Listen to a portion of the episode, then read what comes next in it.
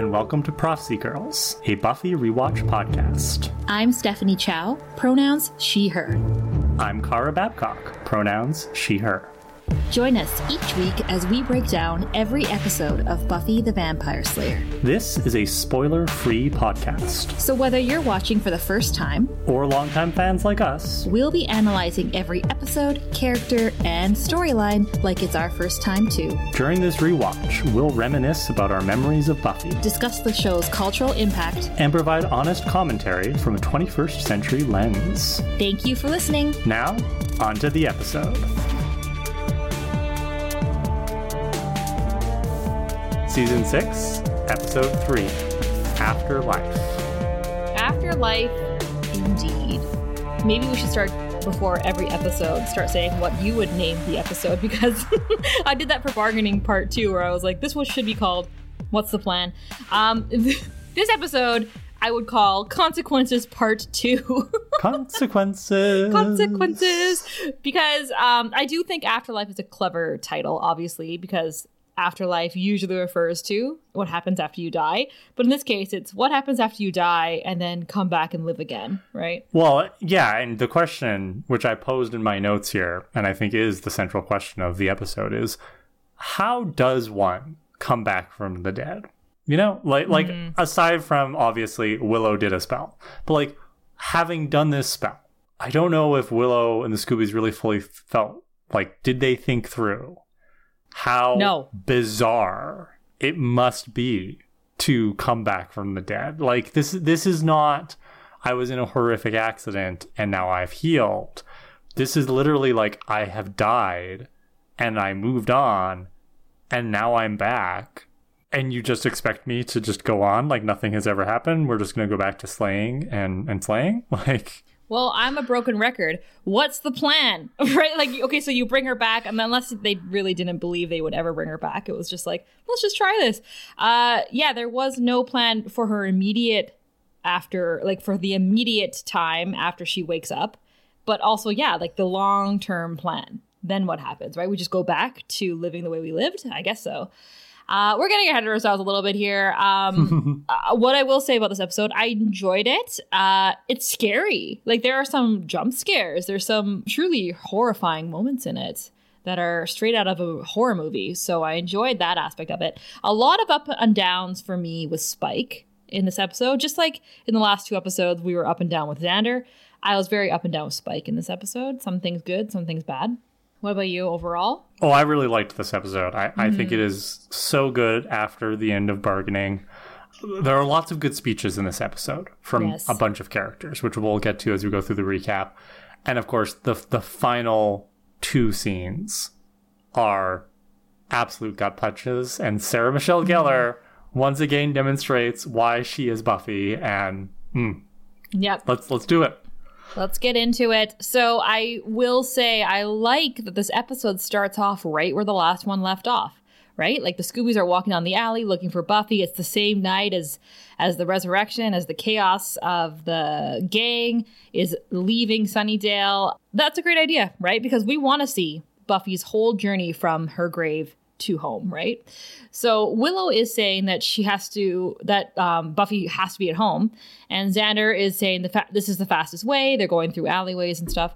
Um, Anya notices that there's a lot of things on fire. She's worried. Xander says his senses are primed for danger. Nothing is gonna. And then three bikers ride by him. They nearly knock him over and scare him. And Anya's like, well, at least the demons almost hit you on their way out of town. So Xander says their leader's gone, so they seem to be making a big skedaddle. And again, Willow's worried about Buffy. She's like, well, where is Buffy? We saw her, but was it really Buffy? Like, was it? And Anya says, I think we screwed it up. She's broken.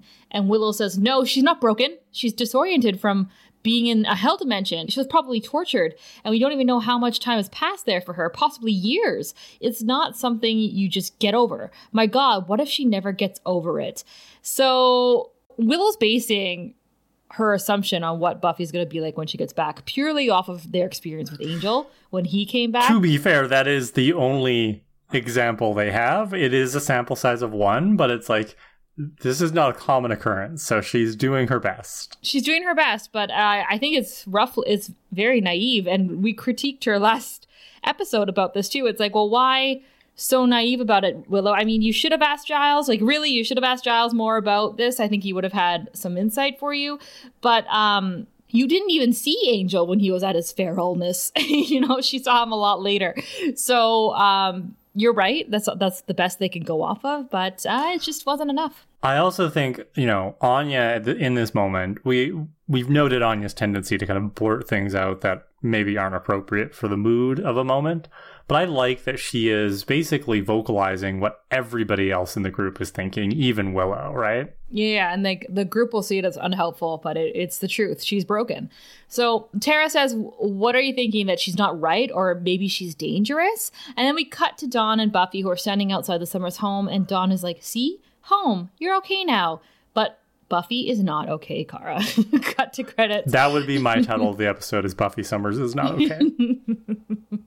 so inside the home, Buffy is she's saying it's different, right? And Dawn's like, yeah, a little bit. Uh, Willow and Tara live here now, and we didn't do much. We moved some of the chairs and you know took out some of the little tables. That's good. They were always getting broken in fights anyway.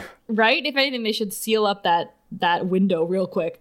Um, but Buffy is looking at a picture of Joyce, who's uh, on the table there, and the look on Buffy's face, literally, this like this whole episode with Buffy broke my heart, but this one broke my heart first because she is re remembering the pain of losing her mother not that long ago in Buffy's time zone and timeline, right? And it's it's sad because I think like, you know, it's like, oh, home just the way you left it, except a couple things are different. But like Buffy is thinking about home being home before Joyce died.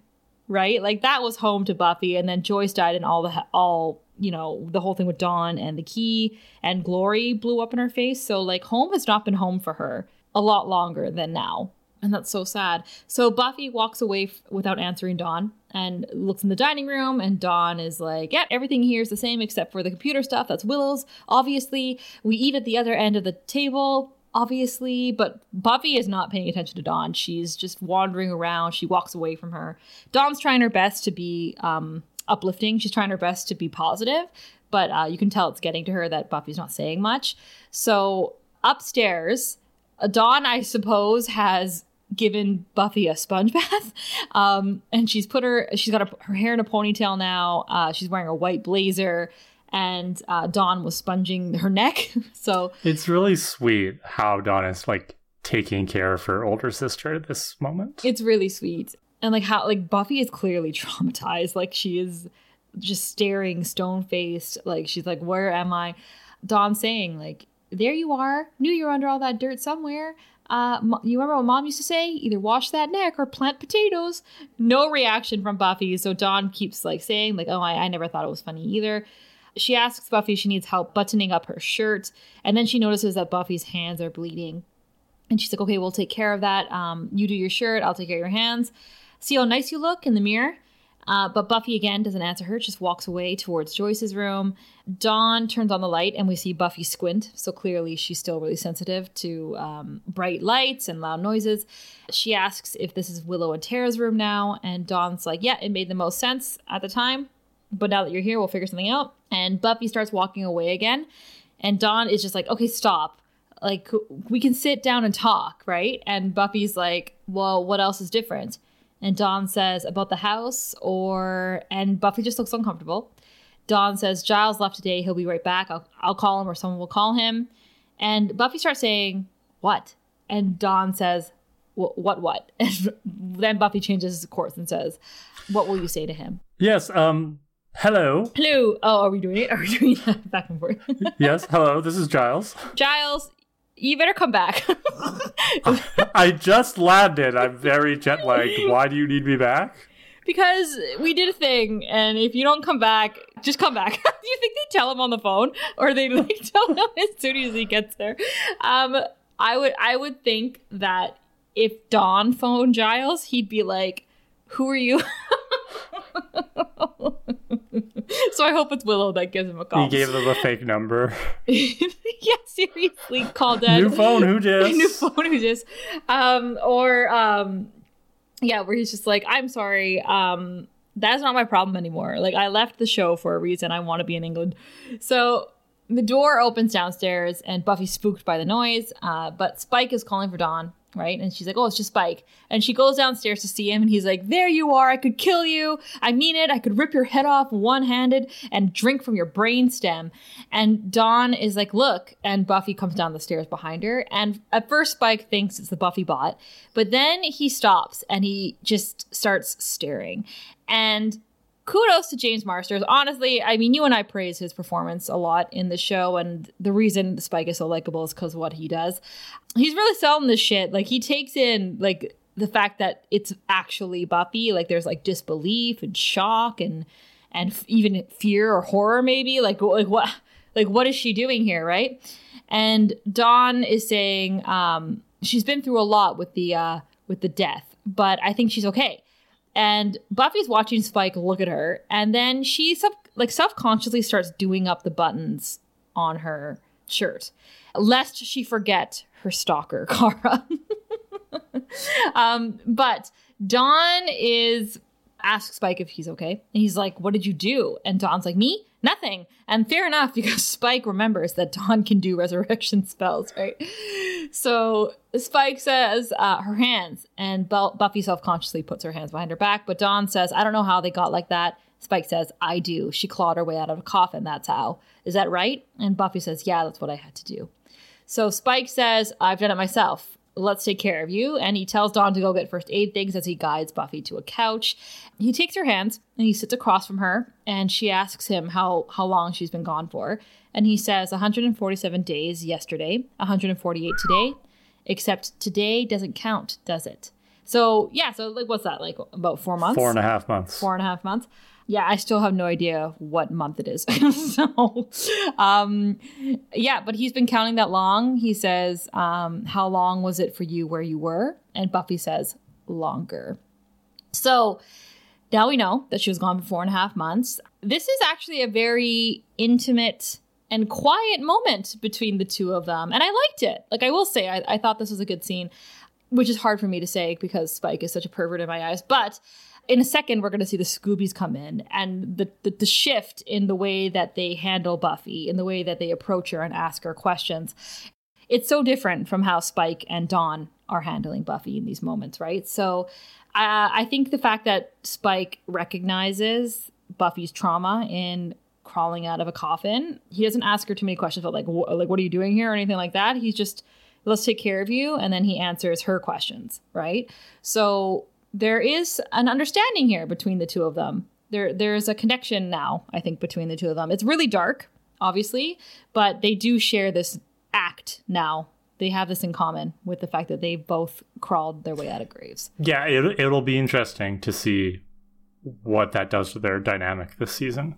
Yeah. Um, this is a totally random question. I've been meaning to ask this since bargaining part one. Does the number seven on Dawn's t-shirt mean anything? I don't know. I mean, I don't know. I'm just curious because she's been wearing this shirt. It kind of looks like a, a football kind of jersey or something. And it just got, you know, zero seven on it. And I'm just like, does that number have any significance for Dawn, for us? I don't, I don't know. I don't know. I mean, we know that the seventh episode of every season is a big deal. so true, true. Maybe, um, not that I can, I'm aware of, but maybe one of our listeners is savvy and knows. It would be, it would be fun if the number went down every episode. she had, had a, it was six and then five, counting down. just for fun, just for no reason other than to be fun.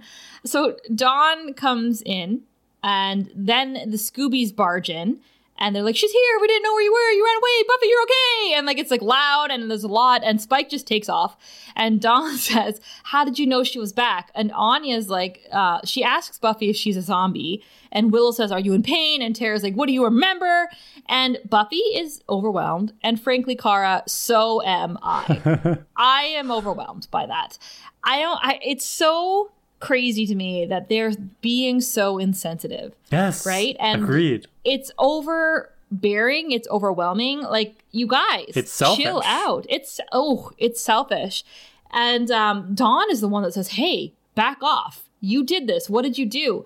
And Willow says, We did a spell. Dawn Summers being the most mature person in the room. Did you ever think you'd live to see it? Oh, I love it though. Like she's so right in this scene, right? And Willow says, We did a spell. We didn't think it worked. And Dawn says, Is she going to be okay? And Buffy says, I'm okay. I'm going to be fine. I remember you brought me back. And Anya says, What was it like? And Buffy says, I can't. Because of course she can't. And Xander says, It's okay, you don't have to talk about the stuff, Buff. You want something? Anything. Pizza, I'll get you pizza. And Anya's like, Buffy likes pizza. And Tara says something to eat. And Willow says, She doesn't want pizza. And um, this is a lot, you guys. This is a lot shouting things at her, asking her, like, tell us what you need. It's like, whoa, whoa, whoa, whoa. Uh, but I will say, Kara, pizza's not a bad idea. All right, like everyone likes pizza. She's got to eat. Like, yeah, order pizza. Don't ask. Just just order it. And then I think I have a question here in my notes. What would you want your first meal to be after you come back from presumably a hell dimension? Great question. I don't know if I would feel like eating. Would I be super like starving? Would I be kind of satiated? Probably you'd have to go for like something bland, right? Like what? Were my gut bacteria brought back along with the rest of my body? Mm, like something safe? You're saying like like that's like, the thing is whenever anybody's like, oh, we're gonna bring your body back, right, or the rapture or whatever, it's like, but there's also like billions of other living organisms inside of your body and on your skin that help you know make you you did those things get brought back? Like, so you're saying you'd have a bowl of Riley's mini wheats or something, something very absolutely something very, very bland. Uh, yeah, I'd probably like ask them to put on like a recording of Riley's voice just to soothe mm, me as an appetizer. Buffy, Buffy. Um, I would, I would go the opposite. I'd be like, I want nachos uh, yeah, pizza would be good. Give me some mashed potatoes and gravy. Um, I want a shepherd's pie. Like I'd want all this stuff. So uh, Dawn again stands up for Buffy. Says, "Guys, back off." Fuck yeah, Donifer. So Willow says, Dawn's right. We should just be quiet and let Buffy tell us what she needs. And then they all stare at Buffy expectantly. And again, I was like, wow, you're so insensitive. So Buffy gets up and says, I just want to go to sleep. And Willow's like, good idea, long day. But Buffy, be happy. We got you out. We really did it. And Buffy's looks around and says, tired. And Buffy asks if her room is still hers. Dawn's like, yep. So Buffy goes upstairs. Will's like, she's fine. She used to go to bed all the time.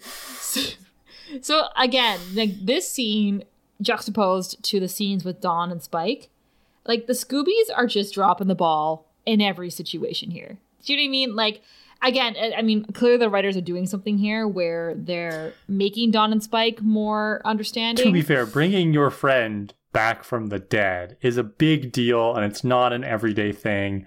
And it's not like you get to practice it beforehand. So I am willing to cut them more slack than if Buffy had just come back from a vacation or something. It's like, you know, this is a big deal and there's no rule book for this. There's no real playbook for, hey, I successfully brought my friend back from the dead. Um, so I think it's understandable that they are also freaking out.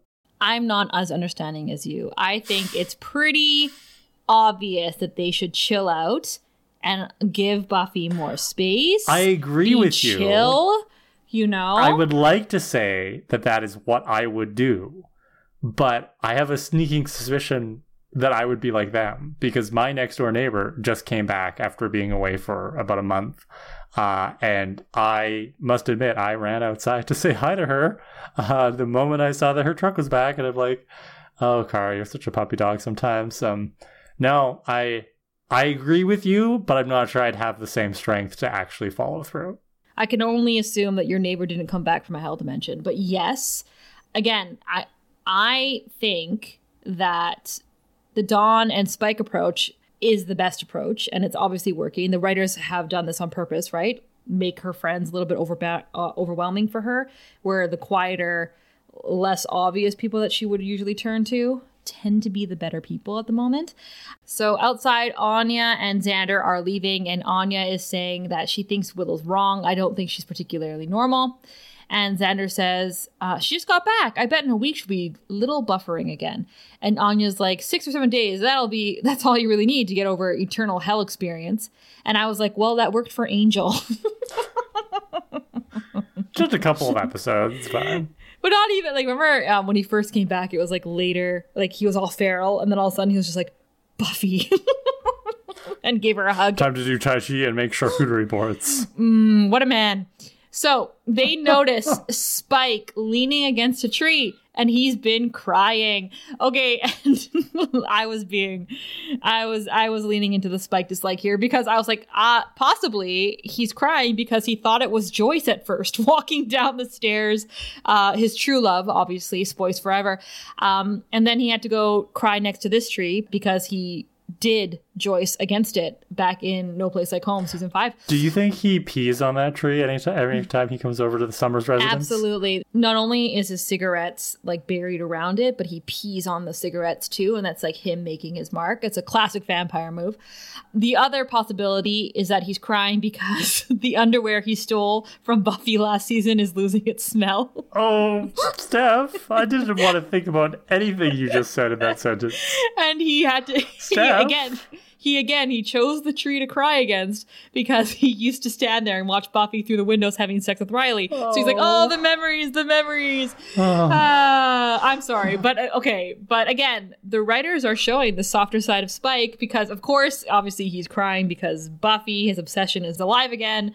But I bring up these hilarious, but yes, perhaps uncomfortable scenarios of why he could be crying because does the show want us to forget what he did last season? Like he, they, th- this show wants me to forget that we watched Spike lay naked next to the sex bot of Buffy he created and said, You're mine, Buffy. Like, you think I forget that? I don't. I don't even forget that Xander peeked at Buffy season one when she was changing. I forget nothing. Never forget. Hashtag. Anyway, but uh, again, my my up and down feelings for Spike in this episode is that like I think he's doing a good job of making you care that he cares, right? so Xander says, Spike, what are you doing here? I hope you're not going to start your little obsession again now that she's around. And Kara, remember historically, we we didn't mind Xander's toxic masculinity around Buffy when it came to Spike because it was always in defense of Buffy, right? Like Spike is being a pervert and a predator, and Xander didn't like it. So we were like, yeah, we don't like it either. So go off. Well, it, it's the whole a broken clock is right twice a day, right? Like when Xander Xander did the exact same thing in season two with Angel. Lest we forget, yes. Xander dawdling on his way to tell Buffy and then saying, you know, go get him and not telling her about the the restoration spell. Lest we forget. so like I, I feel like Xander will do this with any boyfriend of Buffy's except Riley because he was threat- threatened by Riley. Um, well, I guess he was threatened by Riley, but for other reasons. But yeah, so like yeah, we're we are willing to walk on the dark side and harness Xander's toxic masculinity when it serves our purposes. Yeah, because people shouldn't forget. Hashtag never forget. That should have been the episode title of this episode. so Spike grabs Xander and slams him against the tree, and he gets a little headache for it. Um, and he says, You didn't tell me. You brought her back. You didn't tell me. I worked beside you all summer. And I was like, That's not a very long time, Spike. I mean, you and I worked together all summer, and here we are doing a podcast 15 years later. So Sure, but like, you didn't steal my panties, and I didn't build a shrine of you. so again, that's not a long time, Spike, in my opinion, um, after a significantly longer period of you being their enemy. but are we to believe that a few months of, of Spike working beside the Scoobies is enough to be part of the group? I don't know if it is because he is still, at the end of the day, a trickster and an opportunist, right? So Xander just says, We didn't tell you, we just didn't, okay? and again, I think that's valid. It's like, yeah, they don't have, they didn't have to tell him, whatever. Um, Spike says, I figured it out. Maybe you haven't, but I have. Willow knew that there was a chance that she'd come back wrong. So wrong that she would have to get rid of what came back, and I wouldn't let her. Any part of that was Buffy. I wouldn't let her, and that's why you shut me out. And Xander's like, Willow wouldn't do that, and Spike says, Is that right? Which is a very Xander line. is that right? Um, I, I, don't, I don't know, Spike. Who? How would you have stopped Willow? You can't do anything to humans. So you're putting a little bit more importance on yourself here than you really have. Uh, this conspiracy theory is flimsy, in my opinion. But on the other hand, I, I am annoyed with the Scoobies. So I'm sort of on Spike's side here. I can get on board with him believing this. But I actually want to talk about um, a good thing about Spike, which is that You and I noted in the past that Spike is a lot more observant than the Scoobies give him credit for. It's the whole reason he was able mm-hmm. to pull off the Yoko factor, right? Back in uh, season 4 mm-hmm. So he he he's observant and he's always been really attuned to what Willow's going through, particularly when she was going through her breakup with Oz. So he's seeing this nefarious, darker side to Willow and her behavior that the other Scoobies are not picking up on. And yeah. just like Angel smelt the bad intentions on Ford back in Lie to Me, Spike is doing something very similar here with Willow because he knows what betrayal looks and like. And he knows what, what, you know, soulless evil is like. And I'm not trying to say Willow is soulless, right? But like, I agree. Like, once you've touched evil the way that Spike or Angel have, then you can recognize that darkness in other people. Mm-hmm. A- and Xander is always willing to criticize people like Spike and Angel, right? But I mean, historically, Xander has been very bad at spotting darkness. Yes. Right? Like, he never notices that these people who are interested in him are demons. Yeah, yeah, it's true. So, so yeah, so we, I am, that's what, that's another reason why I am um, willing to believe Spike when he says that Willow purposefully cut him out as opposed to Xander who just forgot to include him. So Xander says, don't tell me you're not happy. Look me in the eyes and tell me that when you saw Buffy alive, that wasn't the happiest moment of your entire existence. And I was no. like, don't, don't, don't encourage him, Xander. Spike hops on his motorcycle, his new motorcycle that he got last episode, and he says, Think about magic, there's always consequences. Consequences. consequences. Always, always. So, as he leaves, we see Buffy in her room staring at the mirror at herself, at nothing. Who can say? Uh, and then we go to Willow in her room with Tara, aka Joyce's old room.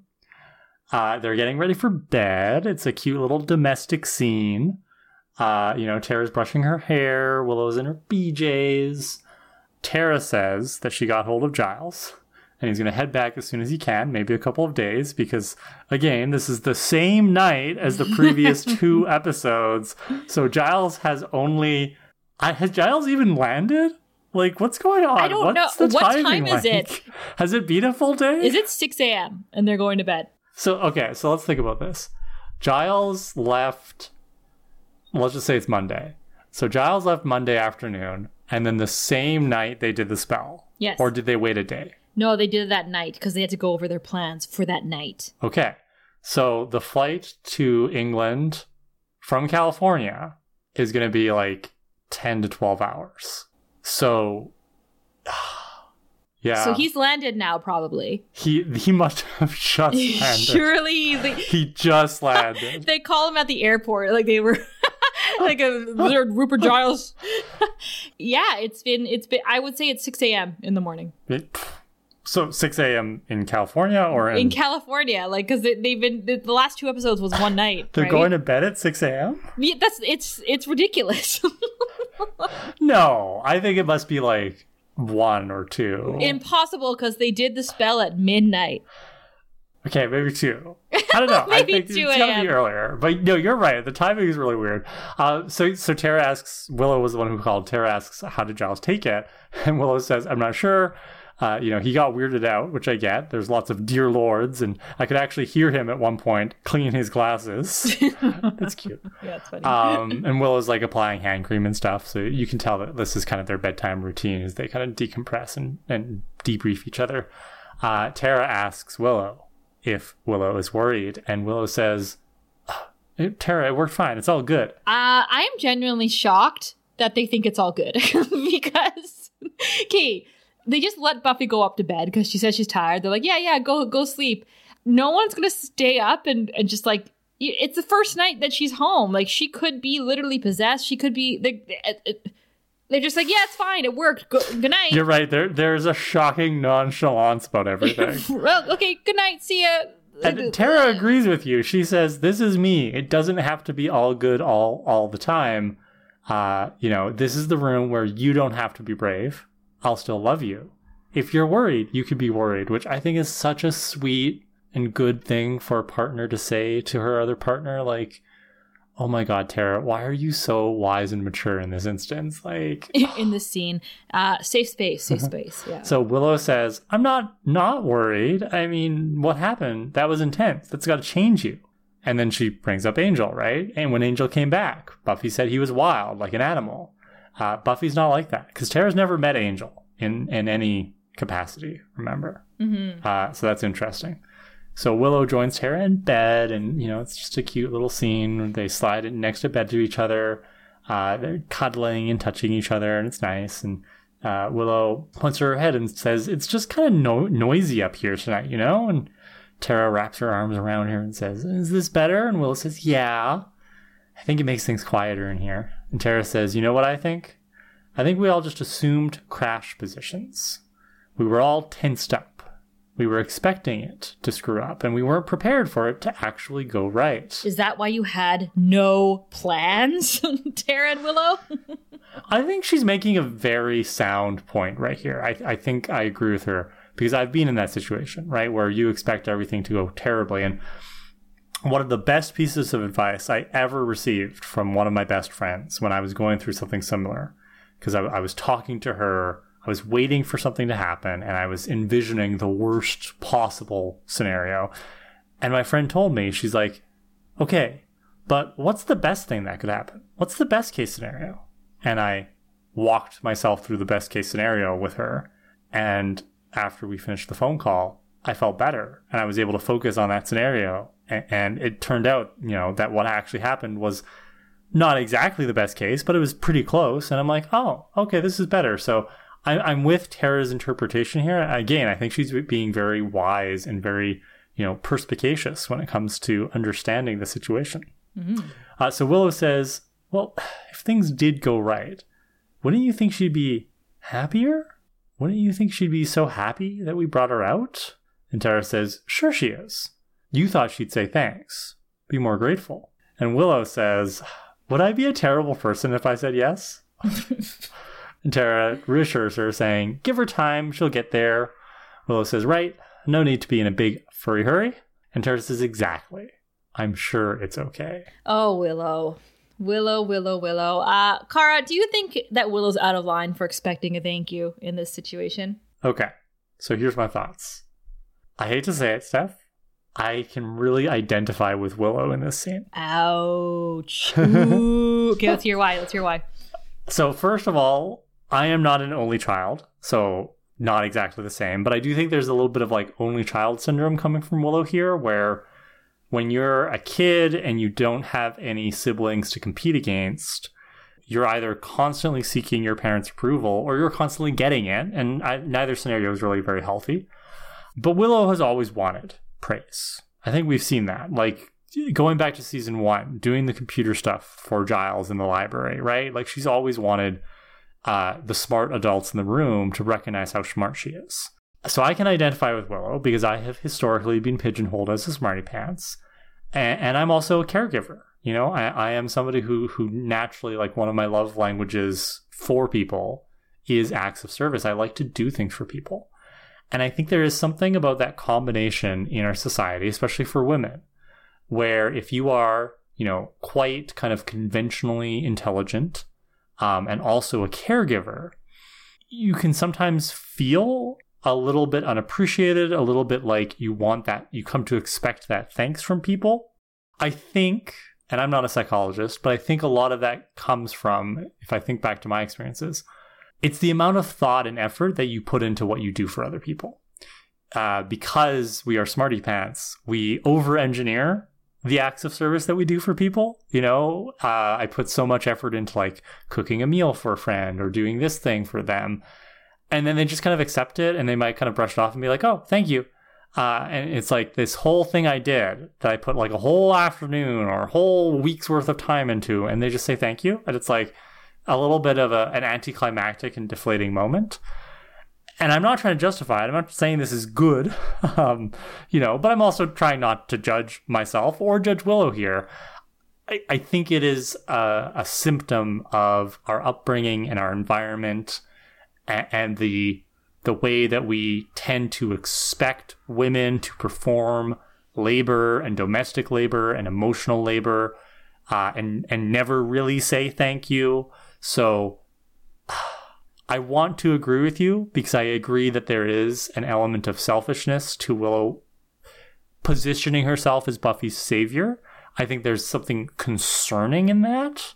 But again, I can't say I wouldn't be feeling the same way in Willow's position. Interesting. Well, I'm really glad you explained that, and it makes a lot of sense uh, when you put it that way.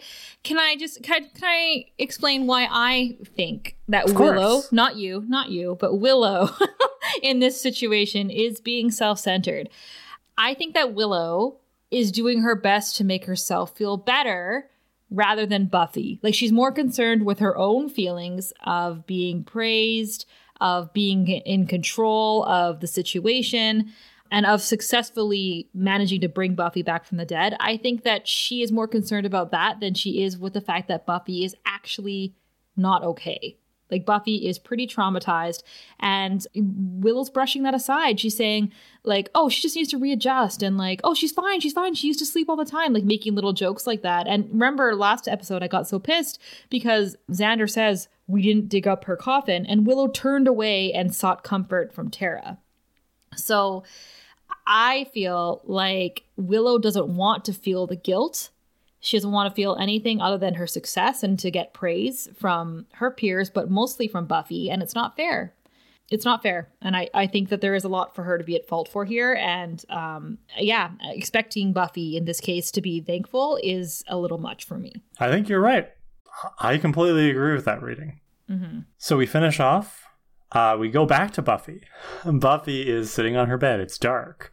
She gets up. She looks at some pictures of everybody that are on her wall. And as she's looking at the pictures, their faces in the pictures turn into like, you know, x ray or photographic negatives of skulls. And of course, you know, this freaks Buffy out. And she, so she shuts her eyes and then she opens them and everything, all the photos are back to normal. Look at this photograph. Every time I do it makes me laugh. There's there's a Nickelback song for you. uh, let's cut to the middle of the night again, Carl. What is the timing? What is what is the timing? When they all go to bed, it's now six thirty, and like. I'm guessing they went to bed around two or three, and it's probably like an hour later, so it's probably three or four. Can I just say, so the spell was at 12 it got disrupted. We know they wandered the forest for like an hour or two. oh yeah, I didn't factor the forest wandering time. Yeah? I, yes, again, t- time must work differently in California. Do y'all have more hours in your nights? Like, uh, yeah, so it's it's got to be six, like 7 a.m. I don't know. Uh, Tara and Willow are sleeping, and a glass shatters above their head, and this scared me. I was like, "Whoa!" Buffy is standing in the shadows at the foot of their bed. Her face is kind of like in the darkness, but you can see her eyes. And she's like, What did you do? Do you know what you did? You're like children. Your hands smell of death. Bitches, filthy little bitches rattling the bones. Did you cut the throat? Did you pat its head? And she throws something else against the wall. And then she says, The blood dried on your hands, didn't it? You were stained. You still are. I know what you did. And Willow gets up, she turns on the light, and Buffy is gone and there's no glass on the bed. And Kara, I don't know what this is, but could this be justice for the baby deer? Because that's clearly what they're talking about, right? With the, the, cut its throat, pat its head, right? You're stained by their blood. I was like, yes, finally, we need we need revenge for what Willow did to Bambi. Personally, I think PETA's going a little far here. Not far enough, in my opinion. um, but yeah, uh, they peek into Buffy's room, and Buffy's sleeping. That wasn't Buffy. She's she's she's having us asleep. And again, this is why it made me laugh earlier, where they're like, "Well, all is well. Good night," and like they never thought, like it just it's the first night. Someone stay up, you know. Back in their room, Tara wonder, wonders if they dreamt the same, th- if they dreamt it, and Willow's like, "Right, wrong, different brains." So Tara asks if Willow understood uh, what it was talking about, and Willow says, "I understood the words." But no. And I was like, lies, lies. So something in the walls is making the picture shake. Uh, Tara says there's something in the house, and Willow wonders if it's after Buffy, and she calls Xander. So Anya and Xander are in bed. Anya can't sleep, so she's trying to get Xander to play a game with her, like a like a word game. Oh, the days before we just had our phones to entertain us. Yeah, seriously. So she, he's sleeping through it, but then the phone rings and wakes him up, and Xander picks up a phone. And Kara, I had the same phone. I think a lot of people did in the early 2000s. Like a see-through, like plastic phone. Willow tells him that they were attacked, and it, it was something that looked like Buffy, like she was possessed, and she disappeared, and there's something in the house. So Xander is like taking this all in, and Anya has walked off into the kitchen um, while he's on the phone. And we can see as he starts saying, you know, get everybody out of the house, like get everybody, get out. Uh, we see Anya slowly approaching him from the kitchen, and she's out of focus, and it's so eerie. And then all of a sudden, it cuts to Anya, and her eyes are pure milky white and she's cutting her face with a butcher's knife and there's blood dripping and she's laughing. Disturbing. Oh my god, I was so freaked out. It was so creepy. It was so well done, honestly. Xander freaks out, takes the knife from her, and Anya falls to the ground. Xander goes to help her, and we see a bumpy thing move away through the floor. So this reminded me of the episode in season four where there was a poltergeist in one of the frat houses. You mean where the wild things are, the haunted dick? Is that the episode? That's the one you're referring to, my friend. oh, I wasn't sure if it was okay. Uh, because because what Buffy's saying, you know, accusing them being bitches and stuff, it reminded me of how the poltergeist was created um, as a result of the the old woman who like yep. Abused the, the, the girls or whatever in that home when it was yep. a home for girls. Mm-hmm. Um, and so I'm like, oh, this is like a similar situation where it's like, oh, there's a poltergeist, you know, happening here. Right, but this is much better done than it was in that episode. well, it's this is a less horny episode, which I personally appreciate. yes, thank you very much, show, for progressing. The next morning, the Scoobies are all in the Summers' backyard, and Xander is like, bad, bad, very bad, bad. And Willow is saying, whatever it is, it's not a traditional haunting because it's not limited to one specific place. not a traditional haunting. Ugh. Kids these days and their untraditional hauntings. And millennial haunting Mm-hmm. it's not a dead person, right? So Tara's like, not anymore. Anya says she bet it's a hitch. She bets the hit. It's a hitchhiker.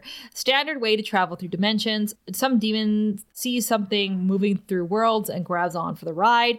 And this is interesting to me because I don't know if you've ever seen the movie Insidious, but nope. Oh, I love that this movie. Is not my genre. Ooh, I love horror films. So, so in Insidious, very same idea where there's like a host person, her host body, and they can astral project and they go into other dimensions while they're sleeping. They think it's dreams, but it's like it's other dimensions.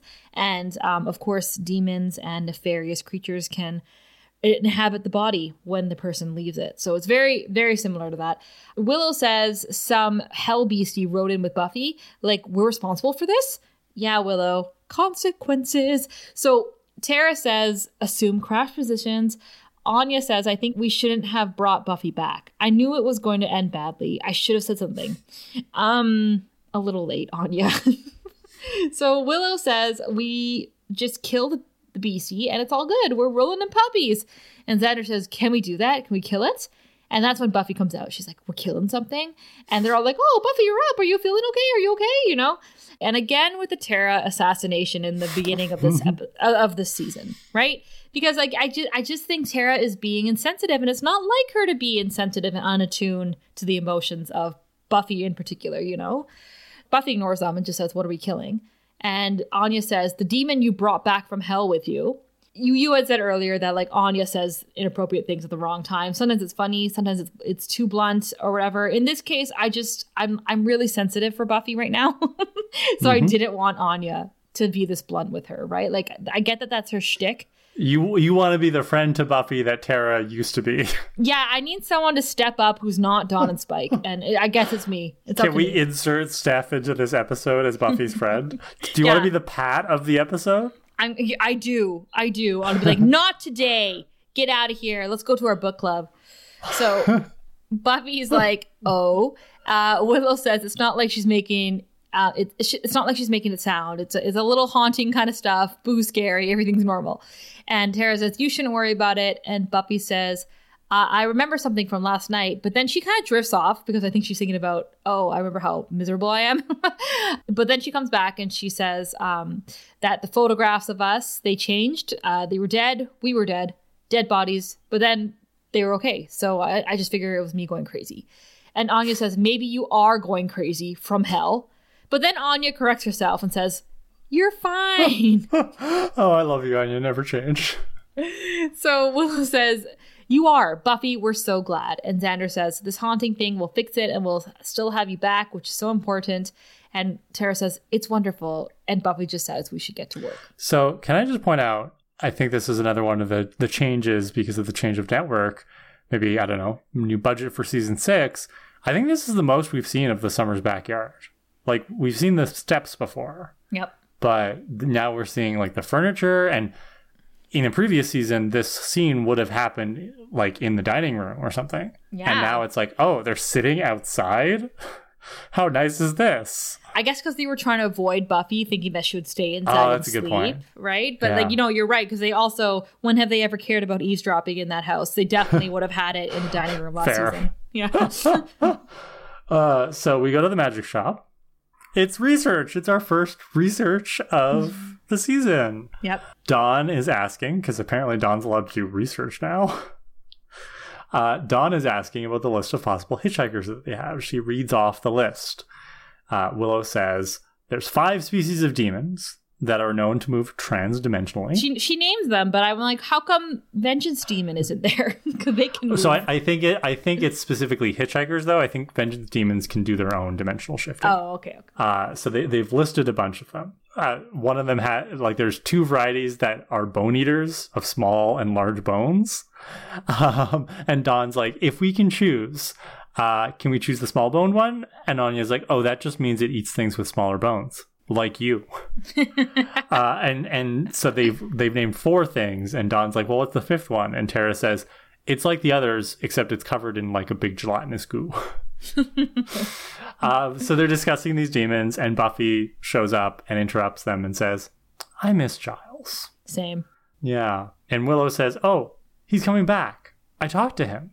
I know I'm a poor substitute, but until then, we'll get it done. And Steph, this was where I started to kind of turn on Willow here, where it's like, Come on, Willow. That's a very passive aggressive thing to say. Oh, I, I know I couldn't be a substitute for Giles. It's like, Willow. It's not about you, Willow. know. It's not about you. Exactly. It's not about you. like once again, all of the Scoobies are like staring at Buffy. Ugh, it's so supposed to so uncomfortable. uncomfortable. It's so So uncomfortable. she so she excuses herself. She says, "I should patrol." she gets up to go, and Willow's like, "Oh, I know we'll find something soon." And Buffy says, "Yeah," and keeps leaving. And Xander says, "Want us to go with you?" And Anya says, "We can do that." Buffy says, "No." I need to go. Sorry. Back off. And Dawn says, You should go. I'll be safe here with the others. Dawn't worry about me. But Buffy's like already out the door when she says that. Buffy's adopted Giles's point of view where she's like, well, fuck you, Dawn. Like, I don't care about you. But no, it's so true. And this was so obvious in this scene that last season, Dawn was Buffy's number one priority. Like, where's Dawn? Who's taking care of Dawn? Someone watch Don. And here, the fact that she's just leaving, right? Just, I'm going, doesn't even think to wonder or worry about Dawn. That's a huge shift. So Buffy leaves, but not before we see Dawn has she's now has the milky white eyes and grins evilly. Ooh.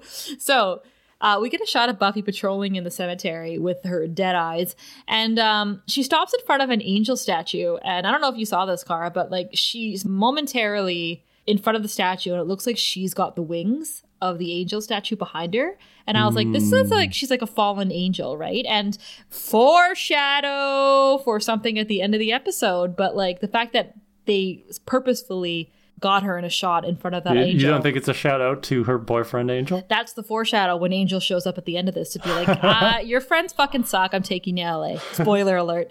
So the Scoobies are still doing research. Anya is bringing them coffee. And then Dawn, with her wide eyes, turns around and says, idiot. because, okay, no, the, the setup was that Anya brought everyone coffee and she brought hot chocolate for Dawn. So she says, idiot. And then Anya says, okay, you can have my coffee. Uh, okay, but it's actually quite scary. So Dawn says, All of you did it, you stupid children. Did you think the blood wouldn't reach you? I smell the death on you. Look what you've done. And then she, rawr, and she breathes fire onto the table. She burninates the table. That's a Trogdor reference. Oh, there's a callback to like early, like 2002. Love it. It's contemporary for the show. she lights the books on fire and then collapses. Tara and Willow uh, run to her, and Xander puts out the fire. And uh, Willow watches the demon, like the little poof of demon in the floor, leave. so Anya says, Did I look like that? I hope I didn't look like that. And Willow says, No, I'm sure you looked really glamorous cutting up your face. so Dawn comes too, and she's like, "What's happening?" And Anya says, "I bet you'll experience some dry mouth with fire, with that fire." Shout out to Xander during this scene, by the way, because Xander's the only one putting out the fire. Well, Xander, um, his job for a long time now has been to clean up, so it makes sense. Dawn says, "The de- did the demon have me?" Tara's like, "It's okay." Uh, Xander says, "It's gone." Um, the demon, and Anya says, "Yes, but where did it go? Evil things have plans. They've they've got things to do. Not all evil things have plans, Kara, because Spike is just pacing around in his cave because he's a man and he's feeling feelings. He punches a hole in the wall, as men do. I mean, how else is a television show supposed to show us how many feelings a man has if he doesn't bloody his hand against a wall? We learned this last season with Xander. exactly. But my thing is that like everyone, I bet there's a lot of people out there that are like, "Oh, Spike cried. Spike Spike feels his feelings and he cries. He feels things." But we've well, always known Spike is a sensitive boy, right? He writes poetry and uses words like effulgent. Yeah, and this is a, and this is a good example of how he can be both toxic masculine and sensitive because he cried earlier and now he's punching holes in walls like a typical angry male. But his his sensitivity is also toxic because. He weaponizes it against women. So let's just be clear, right? Like there are many forms of toxic masculinity and Spike is many of them. he he checks off all the boxes this guy. So uh his hand's now bleeding. He hears someone upstairs so he grabs a knife, goes upstairs, but it's just Buffy. Buffy's standing there. And he says, You should be careful. You never know what kind of villain's got a knife in your back. And Buffy says, Your hand, it's hurt. And he says, Same to you. And she glances at her hand and she's like, Right. So again, it's an interesting way of them showing there's a connection between the two of them now. That they both are hurting, that they both have this like trauma in the past. I don't know, but they're, they're not so different after all, is what they're saying. So Spike says that Willow's getting pretty strong, isn't she? Bring you back. It's hard to get a good night's death around here. So again, like Spike is tuning into the fact that Willow's gaining power and she likes it. He says you can sit. Uh, he says he's got, he's got new, new furniture. You should see downstairs too. It's pretty posh. And I was like, anything is a step up from your Buffy shrine and sex cave with the Buffy bot last season, Spike. Buffy sits, Spike sits across from her, and she just stares at him. And he says, I do remember what I said the promise to protect you. If I had done that, even if I didn't make it, you wouldn't have had to jump. But I want you to know I did save her. Not what it counted, but after that. Every night after that. I'd see it all again. I do something different, faster, more clever, dozens of times, lots of different ways. Every night I save you. Cool. Kara, you're supposed to weep at that. Cool story, bro. You're supposed, to, you're supposed to weep at his confession to her here. When has Buffy ever needed to be saved? Go on. I mean, aside from, I think the one time she needed to be saved was it was Xander who saved her, right? Like he brought her mm-hmm. back from drowning. Yeah this is Spike's problem, man. Like Spike, Spike's version of Buffy in his head that he thinks he loves is not a real person. This is a common thing that a lot of people of all genders do, where you know, you kind of create an idealized version of this person that you think you love, and you love that idealized version. You put them on a pedestal, you know, and, and Spike's like, I have to save you, right? And if I can't save you, I'm going to save Dawn. And it's like, my dude, when has Buffy ever needed saving? No. You know, she wants a partner in crime. That's what she thought she was getting at Riley, but he turned out to be a total disappointment. But, you know, Spike hasn't figured this out yet or doesn't want to admit it yet. So yeah, and also it's not about you, Spike. like again, you're making that night like you. I I will say I did enjoy his speech here because it, it does show us, and I think we talked about this a little bit earlier um, in in bargaining part one or part two.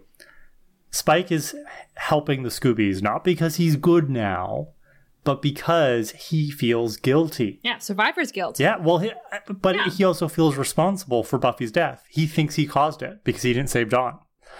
And I, I think that's so very interesting. And I do I do like the depth and the nuance that the writers are giving to Spike's character here when it comes to how we explore his motivations. I think it's much more interesting than just a black and white binary of, you know, soulless creature, evil, bad, creature with soul, good.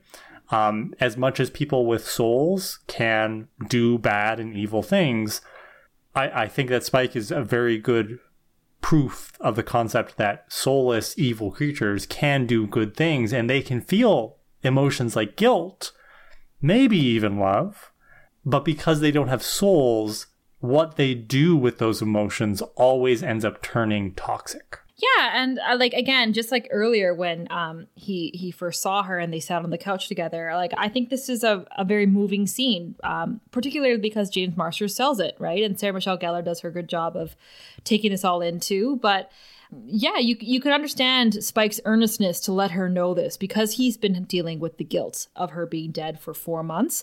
So now that he has her in front of him, she, she he has to tell her like I I try to save you. Like I I do feel guilty what happened, and here's what I've been doing since. Right, just like wallowing in it basically. So there's something endearing about that.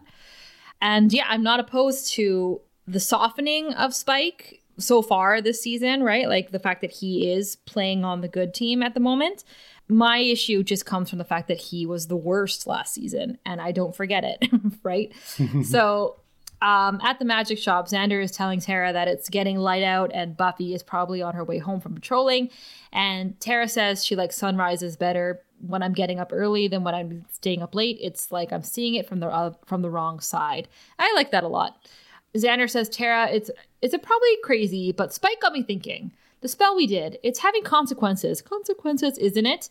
I was just wondering, did you know that this might happen? And Tara says no. Xander says, could someone have known? And Tara's like, Willow is, is talented, uh, a talented witch, and, and she would never do anything to hurt anyone. okay, press secretary. right? Like, whoa, whoa, whoa, pump the brakes, right? That's what Xander she, says. She, she's she's tri- it's like he triggered like a pre like a canned response. Yeah, she was you know, ready. Like when you ready. you you must get this in in your your media comms right, where it's like you email a company. And, and they like come back to you with something that is clearly from a script that somebody wrote five oh, years ago. That's half my job is to create messages that are like this, like scripted, safe, you know you can't the can't you can't poke you, holes in them. you have like seven meetings about whether you should use the, the adjective talented or skilled. Right? Willow is an exceptional witch and she would never hurt anyone. Please leave. Have a great day. Sincerely tara. Um yeah so xander is like uh you know i know i know. Backing up quickly hands in the air right? I just meant that. And here we got some dissension in the ranks so xander is wondering did Willow know? Did Willow know she was going to cough out snakes and that Buffy might come back broken and bring back a demon? So Willow shouts, Thaumogenesis! And Anya says, she's possessed. And Willow says, I'm not possessed. I love that. She's like, I think if I figured it out. It's not a demon that we let out. It's a demon that we made. Thaumogenesis is when doing a spell actually creates a being. In this case, a side effect, like a price. The world doesn't like you getting something for free. So we asked it for this huge gift, which was Buffy. And the world said, fine. But if you have that, then you have to take this too. And it made the demon. So Anya says, it's technically not a price, it's a gift with purchase. Such an Anya line. I love it. and Dawn says, if we made the demon, how come we can't see it? How come all we see is us doing stuff? And I was like, Dawn, don't say we. You were not part of this plan. You were just on the side, and then you found Buffy outside. You know, don't don't rope yourself in with these naughty Scoobies. And Willow says it's out of phase with this dimension. Its consciousness is here, but its body is caught in the ether between existing and not existing. Tara says it doesn't have a body, so it's borrowing ours. And Willow says it's manifesting copies of them. And Tara says it is trying to scare us to attack us. And Xander says we need to send it the rest of the way out of our world. And Will says it's linked to the spell. If we send it away, it would be like the spell didn't exist, like it never happened. Dawn says, like it never brought Buffy back. You can't do that. You can't think for a second that you're going to do that. If you think you can give her back to me and then take her away again, that's worse than if you if you never brought her back. You can't mess with people's lives this way. Mm, let's highlight that and say it again. You can't mess with people's lives that way, Willow. And Willow says, Dawn, we're not going to go that way. Dawn says, like to the Scoobies, how could you let her do this? How could you even talk about letting her do this? And Tara's like, Dawn, you're not listening. she, like, she said she will find another way. And Dawn's like, then do it. And Willow says, Wait, wait, wait! I found something. Right? She found something. Um, it's temporary. The demon. It's going to dissipate. The only way for it to survive in this plane is if it were ki- to kill the subject of the original spell. And Tara's like, so it'd have to kill Buffy. And then suddenly Xander, whose eyes are white, says, "Thanks for the tip." And then Xander falls over. The demon bump moves away. And I was like, oh, classic demon. Like, why couldn't you just keep your mouth shut? Uh, you had to make it yourself so obvious. So now the Scoobies are going to come up with a plan to get rid of you, knowing that you know. you could have just like sucked your way out. like, you know, like. That's a great point. Like, this is such a. To me, I'm like reminded of like all the demons that you and I made fun of, like Toph. Like, like what, like, oh, what was Toph. this plan? What's the plan? Oh, Toth and Toth and this other demon are gonna hang out in demon hell or purgatory or whatever wherever demons go when they die and be like, So the Slayer got you too, huh? what was your mistake? Oh, I talked too much about my evil plan. Yep, mine too. So, um Will so Will so we cut to Buffy who's coming home and the, the demon moved really quickly. There's a misty white demon floating up the stairs toward her. Like you do. Yeah, as one does, looking like the ghost of Christmas past. Whoops among us has not wafted up the stairs in a misty, non-corporeal form. Especially when you put on your like your night creams and stuff before you go to bed. Like that's what I look like essentially. Uh, but so Buffy's looking at pictures again and the milky demon floats over to her and it's like, You don't belong here. And Buffy tries to punch it, which is so funny. And it punches her back and she she swings at it and it pushes her out into the hallway. The demon says, Did they tell you you belonged here? Did they say this was your home again? Were you offered pretty little lies, little girl? Or did e- you did they even give you a chance? So the demon grabs her from behind somehow, like clouds around her. it's like fighting a cloud. Very interesting. At the same time, Xander and, is driving Anya and Dawn to Buffy's, and Dawn is saying, Xander, drive faster. I could drive faster and I can't drive. I was like, good one, Dawn. Dawn is on fire, pun intended, tonight oh. when it oh. comes to like like chirping everybody and like putting her foot down. Like I'm loving this. And being great at like taking care of Buffy, telling everyone to shut the fuck up, right? You're overwhelming her. Good for you, Dawn. Anya says, she's right. You're like a snail, a snail who's driving the car very slowly. she said, give it the lead foot. We got to help Buffy with that demon you sent after her. And Xander says, I did not send the demon. I was possessed. Demon used me to eavesdrop on our conversation. And I was like, this is actually a really good learning point for Dawn because Dawn eavesdrops on every conversation she's ever not been a part of uh, last year. So she should take uh, a leaf from this demon's book and possess people in order to eavesdrop. So Anya says, uh, we need to talk in some sort of anti-demon secret code now. And Xander says, Udge, idea ye, anye. And Dawn says, Stop talking pig Latin and drive. Buffy's in trouble. And Xander tells Dawn that Willow and Tara are doing a spell. And Dawn is worried that they'll send Buffy back. And Xander's like, No, no, no. The, the demon is all misty, so they're just going to make it solid so that Buffy can kick its fully embodied ass. So we do. We see a, a clip of Willow and Tara doing the spell at the magic shop. And Buffy somehow broke out of the magic mist. and now she's uh, getting thrown around the room, looking worried. And she grabs an axe from under the bed. And the demon says, You're the one who's barely here, set on this earth like a bubble. You won't even disturb the air when you go. Uh, Xander, Dawn, and Anya run in, and Buffy says, Take Dawn out of here. And suddenly the spell works, right? The demon is solid and looks like a ghostly old white lady. And uh, Buffy chops its head off and and that's it. There's no blood. It just it just rolls. Yay! And yay! And Dawn says that's probably the thing I'm not supposed to see, right? But yeah, our, uh, we are led to believe that this demon, right, that Buffy literally killed so easily, is the consequence of Willow performing the resurrection spell, right? Uh, and now that it's dead, it's all over. But this is a red herring, right? Because I think, as we will see with the remaining two scenes, two or three scenes left, we're going to find out what the true consequence is. Consequences. Ooh. So it's the next morning, or one hour later. Steph has in her notes. time. Yeah, what is time? time? What is time? Uh, Dawn is leaving for school, and Buffy chases after her, and, and she's calling out like Dawn. And at, at first, Dawn is worried that something's wrong, but no, Buffy is just bringing her not dinner in a bag, but it's almost as good lunch in a bag. Yeah, it's the second bed. It's just almost as good as bedroom breakfast. Mm-hmm. Can I just say that Buffy is looking so beautiful. She's looking like she, yeah, she's looking good. Almost normal, right? Almost normal. I I would say her hair lacks the finesse and bounce that it had in season five. You and I were loving her hair in season five. I, I like her hair in this scene. I hear what you're saying, but yeah. I, again, I'm cutting her slack. She's been dead for four months or yeah. five months, so she's looking beautiful. Uh, so Dawn, you know, is actually very happy that Buffy made her lunch, and Buffy says, "You better go."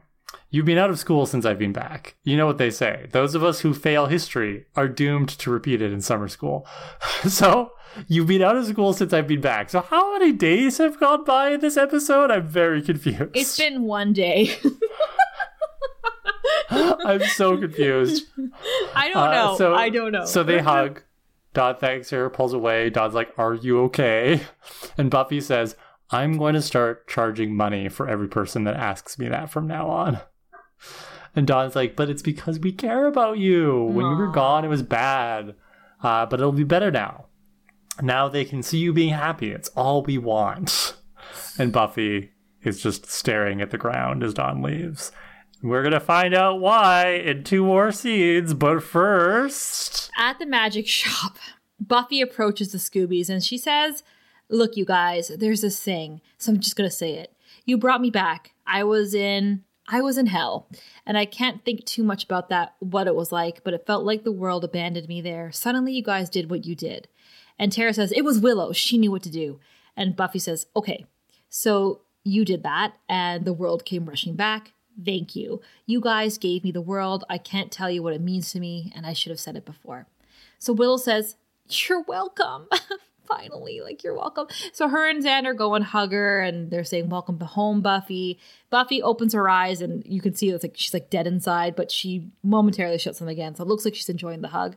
Then she goes outside in the back, and Spike is smoking in the shadows, and Buffy's surprised to see him there. bright daylight outside otherwise. Yeah, like she's like, what do you like? Uh, but apparently it's shady enough for him to be out there, and he says he overheard her and the Super Friends exchanging a super a special moment, and he came over a bit queasy, which is really funny. Um, he says, "Aren't you leaving a hole in the middle of some soggy group hug?" so Buffy says she wanted a little time alone. And Spike is like, okay, so he goes to leave her, but he can't because the sun is there. And I was like, how did you get there in the first place? Obviously, he must have used his classic blanket trick. Sure, but like, like, what? Anyway, Buffy says that she could be alone with him there. so, um, like a hidden insult. So, so, um, Spike says thanks ever so much. He sees her sitting sadly, and he says, Slayer, are you okay? And Buffy says, I'm here, I'm good. And Spike sits next to her and says, Buffy, if you're in pain or you need anything, I can do like I can do anything for you. And Buffy says, You can't. Spike says, I haven't been to a hell dimension just of late, but I do know a thing or two about torment. And Buffy says, I was happy. she says, Wherever I was, I was happy at peace. I know that everyone I cared about was all right. I knew it. Time didn't mean anything. Nothing had form. I was still me, and I was warm, and I was loved, and I was finished, complete. I don't understand theology or dimensions or any of it really, but I think I was in heaven. and now I'm not. I was torn out of there, pulled out by my friends. Everything here is hard and bright and violent. Everything I feel, everything I touch this is hell. Just getting through the next moment and the one after that, knowing what I've lost. Oh, oh so Buffy looks at Spike almost as if she can't believe that she just shared that with him. And Spike is staring at her, and Buffy just gets up and she walks out into the sun, and we see Spike sitting in the shadows behind her. And she says, They can never know. Never. And she leaves him in the shadows. Cut to black. Oh. This is fucking brilliant. This is genius. Like this is one of my favorite twists in, in television history. It's like the writers sat around and were like, I say the writers, it's probably Joss Whedon, whatever.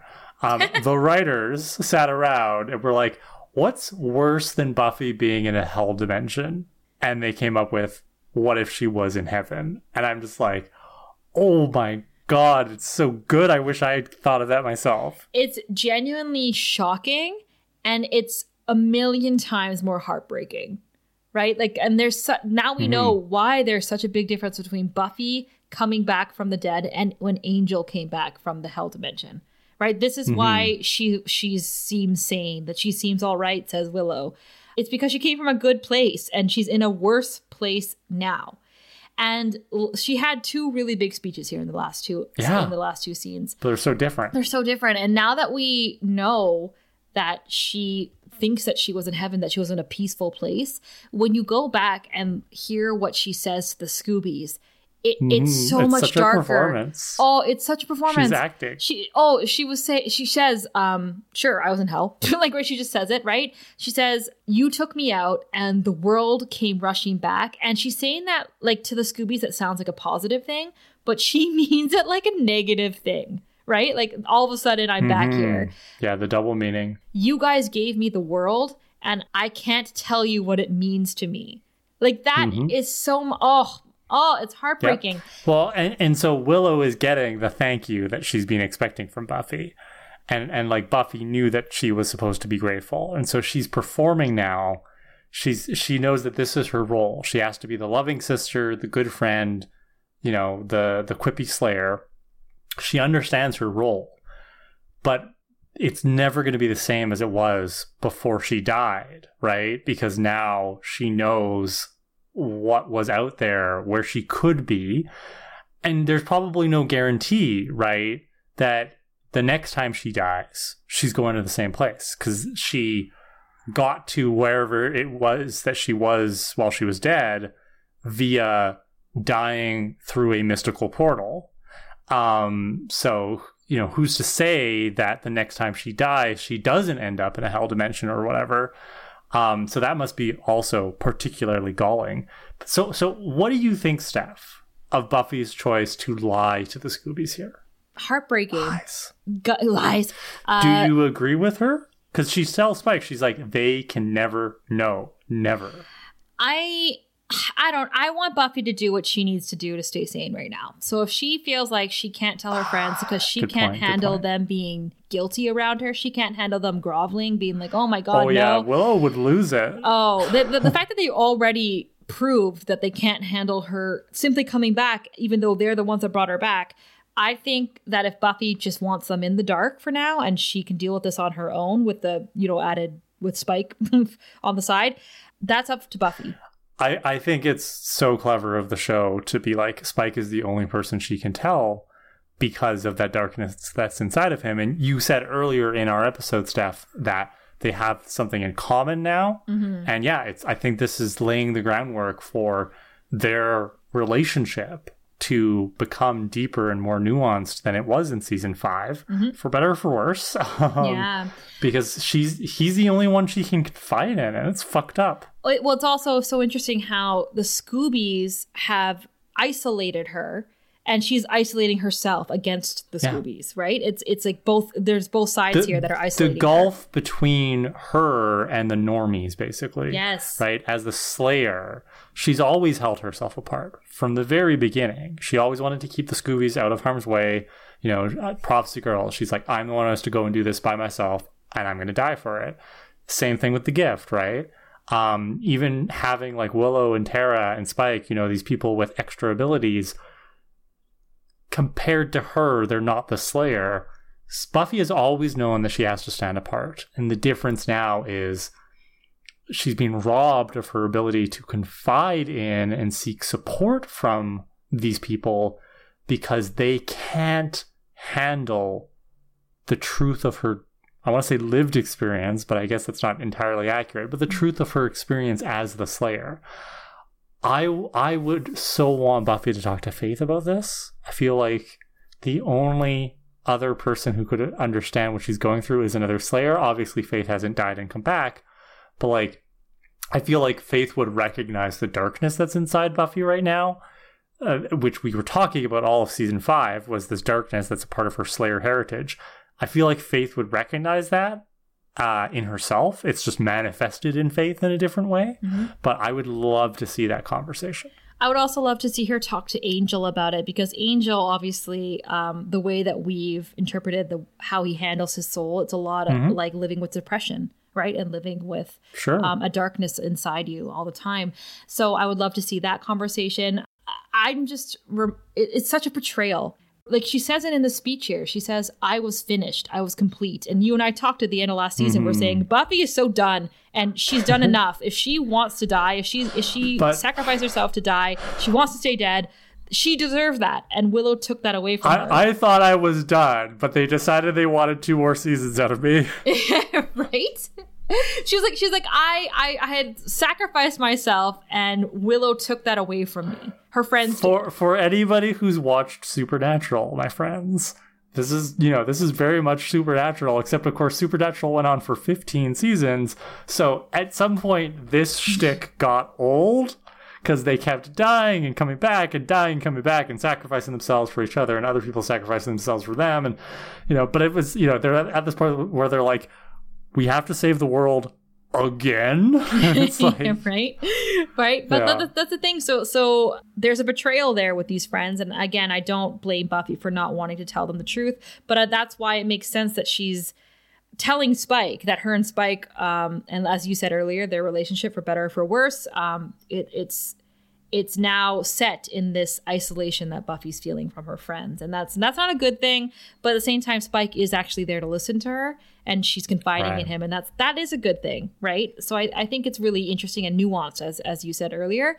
Another part uh, aspect of her little speech here at the end um, that I want to bring up because I felt that was the way that she described herself as just getting through the next moment and then the one after that because Mm-hmm. You can think of it in, in, the terms of her dealing with depression, but I uh, recognize that in grief. And it's called chunking. Um, and it's when you are so sad or bereft or, or um, grieving that all you can do is get through the next moment. And then from there, you say, okay, now the next moment, right? And that's basically what she's describing there. Honestly, I just want to say that, like, the way Buffy describe that and the way that the speech went and what she's going through right now, she is so heroic. Like she is so strong to make these decisions, to make Dawn lunch, to go on with her day because Buffy has every right to despair. She has every right to wall up in her room and not talk to anybody for months if she wanted to because she's literally been dragged back into hell when she finally found her reprieve. So she has a right to be angry, but she's not right? And she's keeping the secret from her friends to stop them from being sad about it. We're gonna ask who's your hero. My hero's Buffy for just getting through the fucking day, right? When she she's literally in her own version of hell. I, w- I was tempted to go Buffy as well, but I'm actually going for the third episode in a row, Steph, with Donifer. Mm. Because as I said Donathan. earlier, yeah. Donathy. Donathea is like laying down the law here. She's so assertive and confident you know, I just, I just, I loved her in this episode. So go down. The Summer Sisters, you guys are running the show right now. Yeah, this was a good episode. It was a spooky episode. Lots of aggravation on the Scooby's end. I'm sure it'll all clean itself up next episode. No it's doubt. gonna be fine. Yeah. Now let's do some hot stakes. hmm Our first one's from Amy. Amy says previously, as long as there was something to fight, the Scoobies and Buffy had this inherent knowledge that somehow they'd pull through. We'll find, you'll slay, we'll party. This episode follows the general structure of the five years previous evil found, research done, demon slayed. And so the Scoobies and we, the audience, expect the status quo. The last scene flips the show com- the show's comfort zone on its head. This suggests a different Buffy and a different show moving forward. Buffy's relationship with living and slaying is not as it was, and I think this may foreshadow a darker and more rocky path forward for all the Scoobies. Right on, Amy. I agree with you. Um, just as we saw that image of Buffy standing in front of the angel wings and she's in a cemetery, and I was like, oh, it's like a fallen angel. I, I believe that. I think Buffy has come back different, as you're saying. I think the show has already felt different, but it's going to be different moving forward. There's no going back from here. And um, yeah, it's not going to be smooth sailing, methinks. I agree. Our second hot take is from Frankie, who says, My biggest problem with the Scoobies reviving Buffy is not their selfishness, but, and I think you'll agree with this, Steph, their carelessness. Heyo. This complaint obviously starts with them neglecting to dig up her body. I think they have had to have known that she was going to come back in her body. Them leaving in her her in her grave caused more trauma than pretty much anything else they could have done. yes, exactly. they had no plan for what to do after she was revived. What's the plan? leaving her with zero support and countless responsibilities. Mm. Bringing Buffy back was one thing, but if they were planning to basically abandon her after, they shouldn't have done it in the first place. Snap, snap, snap, snap, snap, Frankie. Exactly. Yeah, they're basically like, Are you normal yet, Buffy? Right? They're like, What do you want to do? Do you want pizza? It's like, um, maybe Buffy needs time to adjust. Maybe, you know, therapy. I don't know. How about how about the pizza already be ready for her when she wakes up? Yeah. How about that? Yeah. And I agree with you that they shouldn't just like leave her by herself. They, they need to be like hanging Come out on. with her. Come on. Why go to bed? Or, like if you're going to bed, someone sit outside her door or something. You know, like what? Come on. Well, uh, yeah, I'm sure this is fine. Everything's fine. Um, nothing bad will happen at all this season. Can I just say, and I think I said this in our live live chat on Instagram the other day, and I've said this before. The mood is low. the mo- The mood for season six has been pretty dark and moody so far. I'm loving it so far. Are you like I'm? I'm enjoying I'm our for talks. the darkness right now. Maybe it's I'm just in in that mood right now. Let but... the hate flow through you. we need a band candy like episode soon. Is what I'm saying. Well, well, be careful what you wish for, Steph. Be careful what you wish for. All right. Uh, thank you so much to all of our supporters on Buy Me a Coffee, especially our chosen ones Lizzie, Holli, Kala, Jordan, Julian, Nicola, Louise, Joshua, Reece, and Suzannah. Emma, Kyle, Destiny, Erika, Allison, Jace, Haley, Tasha, Rickey, and Amie. Thanks, everybody. We will see you next week. Bye. Thanks for listening to Prophecy Girls. If you want and can afford to donate, head over to buymeacoffee.com slash prophecygirls for one-time and monthly options. We appreciate all of your support, even if it's just spreading the word about us or enjoying our show week by week. We also invite you to join us in the discussion by messaging us on our social media channels. Follow us at Prophecy Girls Podcast on TikTok, Instagram, and Facebook and prophecy underscore girls on Twitter. Also, email us at prophecygirlspodcast at gmail.com or visit our website, prophecygirls.ca, where you can find the link to our Discord. Can't wait to hear from you. Praise Moloch. See you next week.